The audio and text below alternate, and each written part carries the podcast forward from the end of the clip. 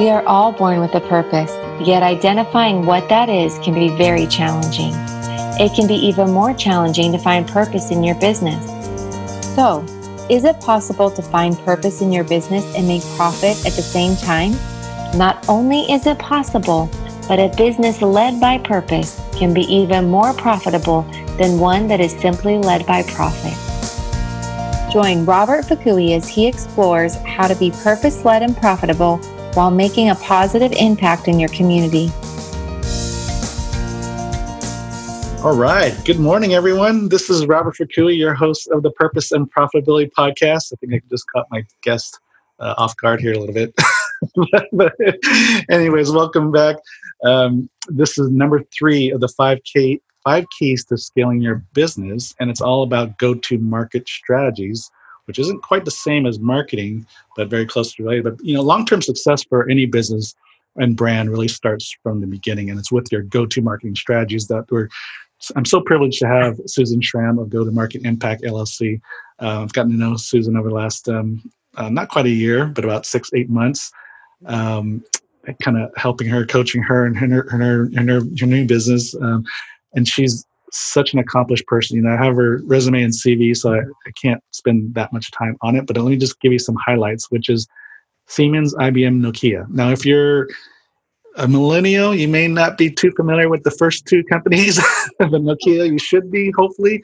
But even on large technology companies, she's had a broad experience in marketing sales, had executive leadership positions in all three of those and most recently was the chief marketing officer and senior VP for Telecommunications Industry Association. Now she has her own firm, Go to Market Impact LLC, focusing on go to market strategies for businesses, nonprofits, municipalities, and faith based organizations. So we're so uh, privileged to have her and talk about go to marketing strategies. What does that mean? How does that differ from marketing? And how, as a small business, you can utilize this um, really to to really maybe launch or relaunch your business because you're a lot of you have already are in, already in business. And so this might be a nice opportunity for you to almost to rethink a few things and kind of relaunch yourself you know kind of hit the reset button in your business and your brand. So susan welcome to the well, purpose and profitability podcast. Hi robert. And you're coming from where? Today i'm broadcasting from the east coast uh, from the washington d.c area. I am um, all over the country. And the one wonderful benefit of being in consulting is you can do it from any, everywhere. You can do it virtually, right? so I apologize. I just heard a, an emergency vehicle go by, and I uh, so in a city. yeah, it's funny because my uh, wife and I were talking about you know some things we want to do, and she's like, you know, it'd be cool. Maybe just take three months and just hang out in Hawaii. Yep. we're in a house and just hang out in Hawaii for three months. She goes, we can do our business virtually, right? I don't always have to be physically face to face. Through the gift of technology that has enabled the world to be connected, yes, that's that's true. Yes, thank you, Susan. yes, thank you, Susan. So, tell me a little bit about your business, um, kind of how you got started. I guess a little bit about your experience. I mean, I just kind of obviously just briefly brushed your experience, and you have a. Uh, I just remember when you're actually took the biblical entrepreneurship course and I'm looking at your experience and like, gosh, what are we going to teach her? oh the interesting thing is I've spent a lot of years in helping technology organizations go to market with the rest of technology. Sometimes that represented a new product, a new offering. Sometimes it meant a new company or an acquisition that we were making. And we were doing a lot of different things. Actually, I created my business out of two things frustration and a big idea. so the frustration, how it happens, yeah. interestingly enough, from um, working with all these amazing companies who were quite committed to, to connecting the world.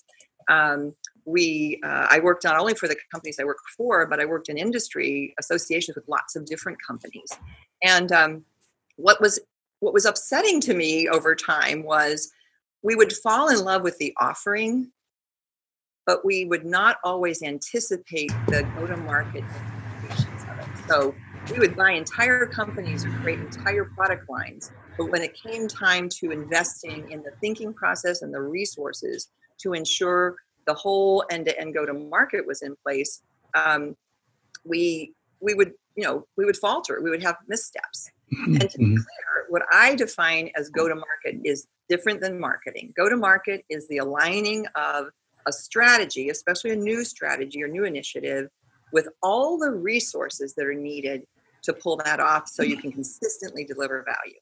Mhm. so when you talk about resources some people think oh yeah my, my website needs updated or or you know my factory needs to be able to make this new thing. But the biggest resource you have when you go to market are people. Mhm. and you know what? People are the hardest things to line up and, uh, and some of those people work for you and you think that that's an easy thing to line up people that work for you. That's hard. But a lot of the people involved are the people who don't work for you but are really integral to your go to market so Mhm. Mhm. beyond your leadership team and your employees think about your suppliers your partners your subcontractors and even your current customers who if you're bringing out something new they actually have to see you in a new way or they'll be disappointed or never buy from you in this new area right so Yeah. a lot of the things about go to market is almost like a symphony orchestra right Mhm. you're taking all these moving parts and you're creating a coordinated approach to delivering value so what happened and the reason why i finally you know shifted i said okay i know what i'll do i'll spend the rest of my life not just working with the technology itself i want to spend the rest of my life working on the impacts we can have. How can we change lives? How can we build communities? And so i started working with organizations that were very purpose led to the point of this podcast Mhm. very purpose led on making the world better with a lot of times with technology. And guess what i found? They would fall in love with their mission. They get really excited about it and undercall what was necessary to take it to market and many times especially if they were working in an association or a nonprofit they had to do it with volunteers Mhm. so if you think it's hard to get employees to do something Oh yeah. you know, volunteers are even harder to make sure that you're you're aligned. So anyway, I as a result decided I was thinking about starting my own nonprofit or starting my own um, purpose-led organization that way, and I concluded, what if I could, in fact, really amplify all these the great work people are doing by really equipping leaders of you know visionary leaders who are trying to change the world for the better and help them get their go to market right and accelerate the results and make more impact faster. So that's the purpose of go to market impact. Go to market and impact is what we do. So what I hear too is there's a lot of aligning all the stakeholders to be able to execute basically the marketing strategy, right? That means like when you talk about because I, I- I see this all the time, you know, with with my clients. Yeah, get in there. They want a new marketing strategy. They want to get more customers. Yada yada yada. But I look at the fundamentals and I'm like, things aren't lining up. I mean, you start with the people. Now I get into a lot of organizational structure issues because I said I said, do you even have the right people in, internally to execute? Um, and like right now, we're going through a process with one client is to basically re-interview everybody to see what are all their gifts and skills, and are they even in the right spot? Well, think about it like the orchestra, like I just said. Mhm. So think about the, the conductor of that orchestra. He's Mhm. got to know not only they're all the same, they have different instruments and different skills. Is the right person the lead? You know, Mhm. it's very similar. Yeah. And then to the point is, are they all using the same music? Like Yeah. a lot of times when we talk about growth, growth can have a lot of dimensions. Mhm. It can be growth of any market, or it can be the same market to grow in. Um, so getting heck, getting your leadership team on the same page is critical to the market, much less the broader set of employees in the right seat with the right instrument, Right. with the right. Right. Yeah, totally agree with you. Yeah. So, why is this um, for small business? You know, a lot of the audience is smaller business, uh, have a few employees, maybe ten employees, fifteen. Um, when would they? You know, they're already in business for I don't know five, ten years. I mean, is there? Do you think that maybe they need to reassess what they're doing right now as it relates to go-to-market strategies? You know what's interesting? Um, I think this, the the scariest thing in the world is to be a leader of an organization that is increasingly less relevant because your market's changing around you. Right? Mm. one of the things that I think um, people sometimes do is they, they start their business and they're quite relevant. They've done a very systematic approach to what the market is and needs. Mm-hmm. But over time, they may get stalled. They mm-hmm. may either, you know, their growth doesn't keep going and they mm-hmm. don't really know why. And sometimes they're trying to just tweak out more. Um, you know, they'll do it from a traditional promotion point of view. Just, yeah. just get more customers in the door. That'll make it work. Yeah. Um, and, and they do it all through pure marketing. Mm-hmm. Okay. Mm-hmm. And that's a, mm-hmm. and it's not that that won't work to get more butts and seats people in the door or whatever. Right. But the real question is to start with let's go back to the strategic intent. What are we what problem are we tra- trying to solve for mm-hmm. whom mm-hmm. and is our solution still relevant? Mm-hmm. And that question needs to be asked because you you you can't stand still, right? Your right. market is changing around you. And if you if you take that moment to step back and you might be saying I want to uh, reach new markets or I want to have a new product for the same market, or I want to um, create new a service. I, I have a product, I want to add a service element to my portfolio. The exercise of go to market is just that it's stepping back with a strategic look and saying, What's my strategy that's new? What element is new? And then who do I have to align to pull that off? So, mm-hmm. to your question, even if you're a solopreneur who's it's been working for a while and something isn't sort of growing, Hmm. um, I think it's a good time to step back and st- ask this question What is my go to market plan and is it still relevant? And what else would I need to do? Mm-hmm. And if you don't, so here's the problem mm-hmm. if you go ahead and launch something new and you don't get everybody in sync, you end up with confusion, just like all your partners you know even if you're a small business your employees your contractors your partners like but i thought you did that what what, what is this like um, it's complex sometimes people are providing you stuff that you can't act on or you're providing your partners mm-hmm. information that they aren't the right partner for you um, it can cause um, delayed revenue because you've, you've set up you made an investment to do something new and you don't get the revenue objectives and it can mm-hmm. frustrate you as a leader you mm-hmm. can be a frustrated leader of change because you can't figure out why all the why they just don't get it. I mean how many times have you ever heard a leader getting upset because they get it in their brain it's making sense? Mm-hmm. you know so yeah i yeah. i think it's a good worthy exercise. Yeah and it's it kind of starts from you know making setting the vision making it clear putting it on paper for everybody to see because a lot of times it's very common for the the business owner they have the vision in their head mm-hmm. um, and like to your point you know they get frustrated why other people don't get it now i ask them i said do they know I've, I've had a recent client. I said, "Do they know your vision?" so we had to send, sit down with the leadership team, and then for them to spell out the vision and say, "What this is what they see in 10, 20, 30 years, and this is where we're we're headed, or this is where they see it." You know, what's interesting is let's clarify vision versus you know your immediate purpose and mission. You know, your purpose and vision may be very high and far up, mm-hmm. but there's got to be some chip shots to that long game, right? Mm-hmm. Yeah. And even if you looked at a three-year scenario. Oh, very good golfing analogy. I like that. Oh yeah, well, I sometimes pretend to play golf.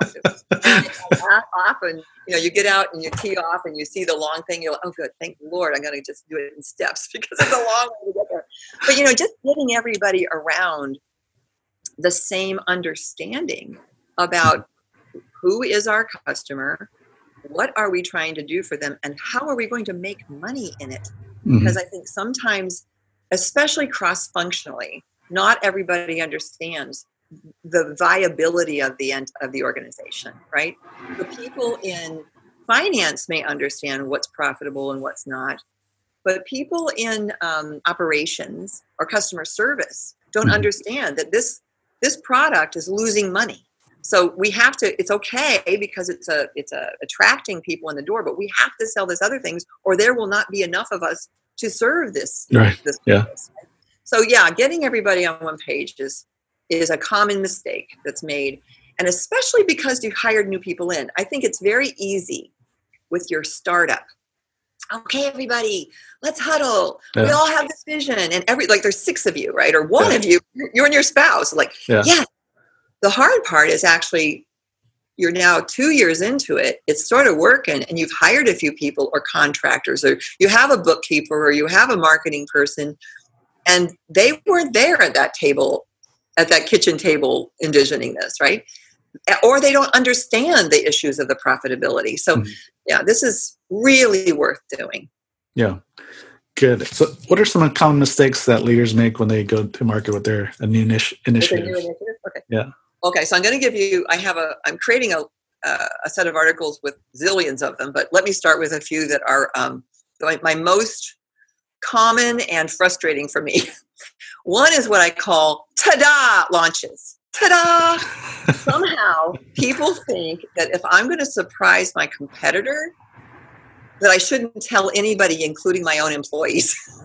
so, oh boy. so you, so you ta-da, so you ta-da your very own people that are going to be you're surprising them the very people that are supposed to be part of of delivering the value in a new way are actually surprised so every time in marketing that i've ever been involved in press releases i always use that as a red flag who is it that has to know this before the press release goes out mm-hmm, mm-hmm. and people are like oh we can't tell anybody I go are you kidding a new product yeah. And we got to yeah. have everybody. The first thing that's going to happen is the sales force is going to be yeah. asked by somebody, "Oh, really? I see you're in this business. Right. You want to find out through the press release, right? Or do you want them to immediately have the answers to say, "Oh, yeah, I'm so excited about it. Here's what it does for you." So, Tada launches is number one irritating factor. Let me tell you about a Tada launch that I was involved with. okay, see, so it's common, right? and this is bigger than just a product launch, but so the first pharmaceutical company I worked for was called Sandoz. It's a Swiss-based company. They were my uh, client, by the way, back in the day. Oh, really?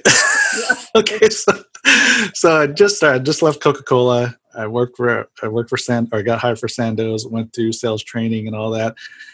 First day in the field, I meet with my first doctor. First, I mean, my first pharmaceutical position, my first doctor, and he comes out because I give my business card to the receptionist, and then the doctor comes out, he's looking at my business card and says, Oh, Sandoz, you guys just merged. And I said, What? I said, No, I didn't. We didn't merge. Oh, you did, did you just merge with Ciba-Geigy? I said, No. I, I just got back from East Hanover, New Jersey, the corporate headquarters. And I mean, literally Friday, like the Friday before, and this is Monday. And I go, They didn't say anything. and so it's like get on my voicemail to check messages. And guess what? The president's announcing his merger. And I'm like, Are you kidding me? you know, and interestingly enough, we've all been that in the world of technology and mergers and acquisitions.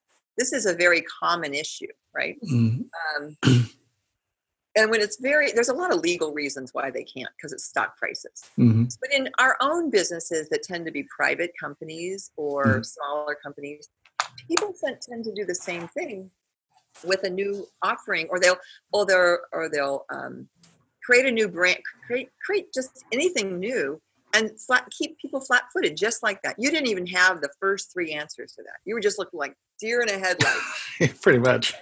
Yeah. I was like, I'm like, I was just adamant no because I just got back from headquarters on Friday. So, so even if you, I mean, that was like the extreme. You were not prepared to capitalize on that and explain why it was a good thing for the client, right? Yeah. But what you, but and so maybe there's reasons, but within 30 days, part of the exercise that I spent a lot of time in is, is enabling the field force to explain why the rationale of that merger. I've done it a zillion times, or the rationale of that sale, or the rationale of that acquisition, right? But let's even scale it back to our 15 person company. Say you're creating a service instead of just a product, and you're trying to add consulting to what you do, you know, as, for, as a product. Um, the ability for the front facing people, whether they work for you or someone else, to promote that in a casual conversation. So when your your service, customer service, or or um, people who are you know cleaning up the place, when a mm-hmm. client says, "Oh, gee, this was good," and they go, "What's going on with you?" And if the person says, "You know, we're we're launching something new, I'm really excited about," right? Or there's, or they even say, what do you you know you as a customer i see you're using this product did you know that our company does this too that is a moment of truth right mm-hmm. That's a moment when you can actually extend your reach you have a huge advertising channel called everybody who knows you today yeah. and if you don't arm them yeah. with this you just miss opportunities to grow yeah absolutely okay so not that's communicating that's number one yep ta-da visceral Ta-da. reaction. Ta-da. right? Yeah. Let's see if the next one gives you the same kind of feeling. Um, not being clear about your target customer for the stage of business you're in. So let me give you an, an analogy. So everybody knows they want target customers. So if you were making dinner and you ran out of stuff and you sent your kid out to go to the grocery store and you said, come back with um, uh, peppers, okay? And they walked in with jalapeno peppers versus green peppers. Mhm. That might cause you some stress, right? You'd end up saying, "Well, wait, wait, my the recipe I'm building needs green peppers," and the person, you know, the kid says, "You didn't say. You didn't say. You said peppers. I got peppers." Right? It's a very common problem that people. A lot of times they do this because of market segmentation misses. They'll say, we're going to go after this market and they financially will say oh gee if we get 0.001% of that market we can be rich and and so they they they they target a segment but inside that segment there's a group of, of people who you actually are prepared today like today to serve Mhm. and there's other parts of that segment that over time you can serve so it's not bad at the marketing level to Mhm. say we serve the medical industry, right? Mhm. But today we serve this narrow group of people. So it's the difference between marketing and selling. It's the difference between how your whole organization is lined up to direct. Here's the problem if you don't do this you not only tick off the people who, you know, the people who made the effort and bring back, hey, I I did what you asked. I brought you back a customer, and they're like, but not that customer. So they get irritated. But secondly, the customer that you just brought back in, who is the wrong customer, gets a bad flavor. It's like, I thought you said you were doing this. Mhm. And the customer that you do want is being um, underserved because your energies are going not to them. Mhm. So it's an inefficient strategy. Yeah. And so it really hits me that this is often a linkage between strategic positioning, target customers, and the difference between market positioning and selling. And Mhm. don't confuse the 2 Mhm. So that's does that have you ever had that situation where you brought back the wrong kind of client and the company wasn't ready to serve it? Um, not. I mean, I haven't personally, but I've had it where I mean, kind of going back to um, which you know, aligning all your stakeholders to to handle the marketing strategy is sometimes they um, they can't handle the, the the load, the volume. They don't have capacity to handle the volume, capacity, Right. and so sometimes they set the bar you asked for. they set the bar too high, Right. and they haven't analyzed can even handle it. And so it kind of goes into what you're saying is the right customer because sometimes it is you're setting too too broad a you create too broad of a strategy to reach too many people as opposed to hitting a defined customer base which is smaller, Mhm. but that you can serve. And you know, it's interesting your the point you're making of capacity. I think you have to look in the mirror and get real about what capacity you have this moment to deliver with quality. Mhm. Because sure, you may need revenue, Mhm. but growing, in fact, I heard one of your podcasts on this topic. I mean, you growing is not always always good if you can't deliver against it Mhm. Oh, yeah. and uh, you actually could make more profit if you're actually clear about who you're set up well to serve Mhm. versus i mean i've been in companies where we brought out products that we had no channels for i mean we would we would work for two years building a technology and then ta-da launch it without channels anywhere near ready to serve them Yeah. we were name companies and it just Mm. so Yeah. you're uh, so that's my second one and you know at, at any point that's a good look in the mirror on am i going after Yeah. customers that i can serve Yep. and the third one is um, using messages people don't understand and this, I'm gonna, you know, I've, I've been in sales, marketing, product management, um, strategy, finance. I've been in lots of different roles. And I would say that marketing is perfect at making things sound beautiful. Okay. And when you look on websites and with brochures, it sounds fantastic. Mhm. But here's the test I found was I we had uh, created a new uh, joint venture, in fact, um, and uh, I found out that because I'd been in sales for years and went into marketing after being in sales, and I often would go on sales calls with people, and I'd be the person they'd bring in to like wax eloquent, eloquent about why this is a really good idea. And I noticed they wouldn't say a word, the salespeople. So I'd say, okay, so so why do you think this is good for our customers? I'd say, and they go, well, basically, it allows us to be bigger, and so we can serve you over time with more resources, right? And they would say it very cautiously. So I realized I'd go afterwards and say, get a cup of coffee and say, what's wrong? Why aren't you using this? You know, we'd work. He said, I don't believe it. And I said, okay, let's stop. What do you believe about why this could be good for a customer? And that is what they're going to say, right? Mm-hmm. So there's a moment of truth when a person is in, is talking to someone who their own name is on the, you know, it's, it's their reputation. Mm-hmm.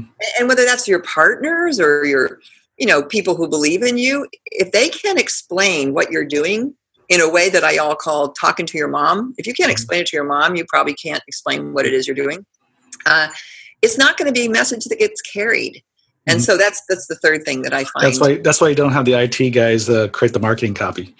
Because you know you technology companies and i get this all the time. Yeah. not all the time but when i'm with a technology company you know the engineer the owner is the engineer the founder is an engineer and they're you know they're doing their pitch. I'm like i got no idea what you're talking about.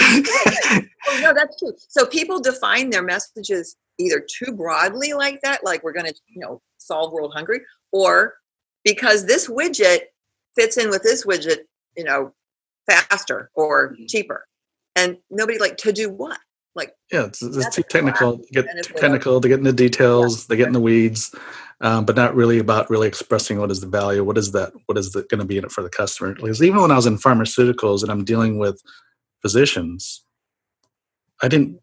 We did talk medical, we did talk science and all that, but really that wasn't the crux of the sales call. It was really about application. Right. The benefit. What is the benefit? What is the benefit to the patient? And to the patient, not just to them. Sometimes it's right. to their business but it's, it's to them but it has to be a very it's got to be practical it's got to be everyday language i mean even even when you're dealing with uh, even when you're dealing with engineer to engineer or scientist or doctor to doctor a lot of times the, the, the real thing that hooks them is really just more of a simple message that like you said seventh that's why they talk about you know you got to write to the seventh to eighth grade reading level so they can understand so even even if you have even if the the customer has a technical background still sometimes the thing that really connects is something that's going to be very practical and the um, missed opportunity is what i call creating your inside sales channel so mm-hmm. at one point we i did i do a lot of work with messaging and analogies and at one point, we're coming up with this really complex system. And I poured a bunch of toys on the table and I said, okay, grab a toy that you say does the best uh, way to tell the story. Well, the engineers finally found Legos because the new product we were putting together, instead of being all hunked together, could be used in a modular way. So, what we did was we armed all our people to go out and tell the story of the offering, but use Legos. So, here's what happened they walked into the customer with the Legos and talked about it and this customer we were at the very end of a, of a proposal thing and we weren't even in the game at all. Mm-hmm. and, they, and we were saying you have to consider us because we've got this revolutionary thing. So we used the lego and the customer took the lego it was five o'clock at night.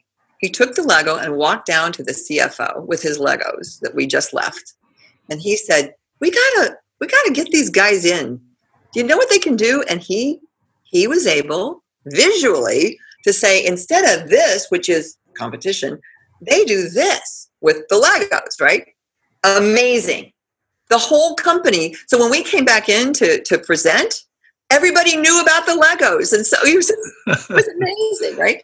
So helping create not just you, you, sometimes you think about you as the voice of your story. Mm-hmm. It's all the people you enable to tell your story for you. Mm-hmm. It has to be simple. Mm-hmm. Very good. Now we I know I could I could sit here all day and talk about this somewhat, but I need to gonna have to land the plane a little bit. So what are some what's I don't know if one or two or whatever, but maybe one or two things that you can recommend to our audience. Um, leaders are seeking to have both purpose and profit. You know, making money is great, but you know, obviously, you know, the title of this podcast is purpose and profitability. So we want to have you know a business and organization that actually makes an impact beyond just the bottom line. So, what are some what are some things they consider when they go to market with a new strategy or new initiative, or just just in general, these these leaders that are, are seeking purpose and profit? What what would you recommend? Or okay, so a simple here's a couple of simple things, and even if tomorrow you just got a cup of coffee and spent some time on this, think about something new you want to get done, and instead of thinking about the what of it, think about your orchestra. Just think like an orchestra leader and brainstorm all the people and all the instruments that you're going to need to have to play that music, right? Mm-hmm. Um, because sometimes that brainstorming exercise will allow you to amplify your impact, but also realize these are stakeholders who need to know. They also might be people that you could run this new idea by and get their feedback early because if they're going to be blockers, mm-hmm. you need to know that now versus after you've launched, right? Yeah. So that's my first. Think of yourself as an orchestra leader and give yourself an orchestra leader time, uh, and then bring your leadership team in to do this with you, right? Yeah. The second thing I would do is an exercise I love doing, and it's a wonderful team building exercise. Um, and I do it in all different times of the life cycle of companies. But um, visualize what alignment for this strategy looks like from a customer point of view. And the way you do that is by walking the customer buying journey today and two years after you've implemented this new thing. Hmm. Okay so in so from a team building point of view i actually give people hats that says okay you are and depending on their your profile or demographics you're a 50 year old uh, seasoned it guy or you are a you know millennial who just started in their job right? And you're you're walking and when i talk about the customer buying journey realize that that could be the customer has to say do i have a problem i want to solve and then say, Do I even know you can solve it for me? Mm-hmm. And then say, If I were to solve it, why would I choose you? And then say, I've chosen you and I'm, I'm now receiving the benefit of this offering. And then if I've stumbled, do I get what I need if I don't know how to use it or you aren't delivering what I thought? And then why would I ever come back, right? That's the buying journey. What we often do okay. is think about the selling journey, right. the go to market from our point of view, but you flip it around. What that does, if you do the as is and the desired, two things. You're walking that, and everybody, the fun part about it is about the exercise is everybody gets to be the customer. It's way more fun to be the customer than yeah. to be the person providing it. So you get everybody to walk in the shoes of your mm-hmm. customers. Yeah, and it also shows the different lenses that your customers will have depending mm-hmm. on their needs, right? Mm-hmm. The second thing it does is when you do the as is and the desired, you sometimes find that even in your as is business, there are gaps that you can improve. Whether you mm-hmm. ever introduce this new offering or not, mm-hmm. just walking the buying journey to as is view shows mm-hmm. you that oh my gosh it gets time for them to do a uh, do a to buy and we don't have a contract terms that are easy or you know whatever the thing is mm-hmm. and then when you do the the desired that is two years after it's running you're thinking about a humming business already you're getting everybody to think together right these are people could be in customer service or operations or finance or mm-hmm. contracts and these are people across the organization mm-hmm. and a lot of times they they haven't thought of it holistically. It helps them be with you as the CEO, right? Or as the top leader. And anyway, I, I would just heartily recommend doing that. It's a, a very satisfying experience. That's good. You like props. Oh, I think it's helpful. yeah. The brain, right. the brain doesn't work yeah. without uh, you know, people are sometimes they're learners by visuals, sometimes they're audio learners, some are kinetic learners, mm-hmm. and I think um, I use a lot of different Sounds like fun. Sounds like fun. Workshops.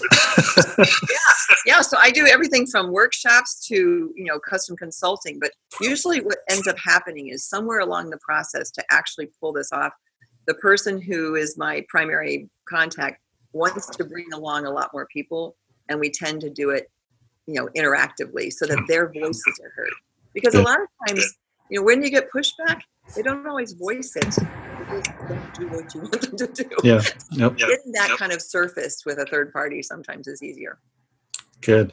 Well, Susan, this has been great, and thank you for for coming and sharing your wisdom. And how how can people get a hold of you? So my I, my website is go to marketimpact.com. And my email address is susan.schramm, S C H R A M M, at go to marketimpact.com.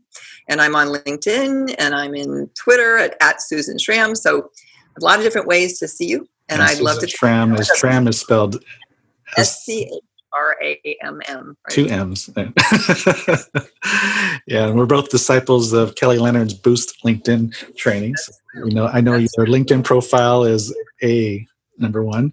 so, exactly. so, hey, thanks for thanks for joining me, uh, Susan. This has been great, and I'm sure this is going to be helpful for the the audience here. And please, everyone, just take uh, take a moment, um, take a maybe even an hour or two, and just step back and reassess your business, reassess where you're headed. What are some of the things that are are troubling you right now, and just and just take some of the, the the tips that that Susan shared with us today, and um, and walk through the walk through this. I, and I know that you're going to benefit from it, and your business is going to benefit from it. So thanks again for listening. What's that? Thank you for all the coaching you've provided me over the last year, and and um, your practical expertise. I love your podcast, and I oh, I will you. say that the things you have given me not only are actionable, but they hold me accountable. okay.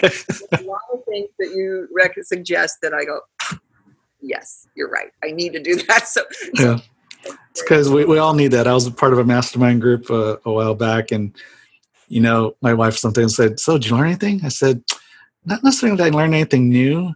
But they told me what I knew I should be doing, but I wasn't doing.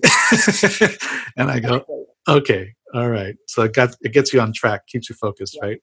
So I'm glad I could I could glad I could help you even through my podcast, Susan. So thanks for being my fan. so, all right, you've been a blessing to me. Thanks. Oh, thank you. I'm looking forward to seeing you in a few weeks in DC. Yeah, great. See you in DC. Yeah. So thanks again, everyone, for listening to the Purpose and Profitability podcast. If you have any other business questions or topics that you'd like to hear more about or about, email me at prosper at i61businessdevelopment.com. That's prosper at the letter I, the number 61 businessdevelopment.com, or go to the Facebook page, Purpose and Profitability, and then tune in again next week as I go live once again. So thanks again for listening. This is Robert Fakui, and remember, purpose plus profit equals transformation. God bless everyone. Have a great week. Have a great week, Susan.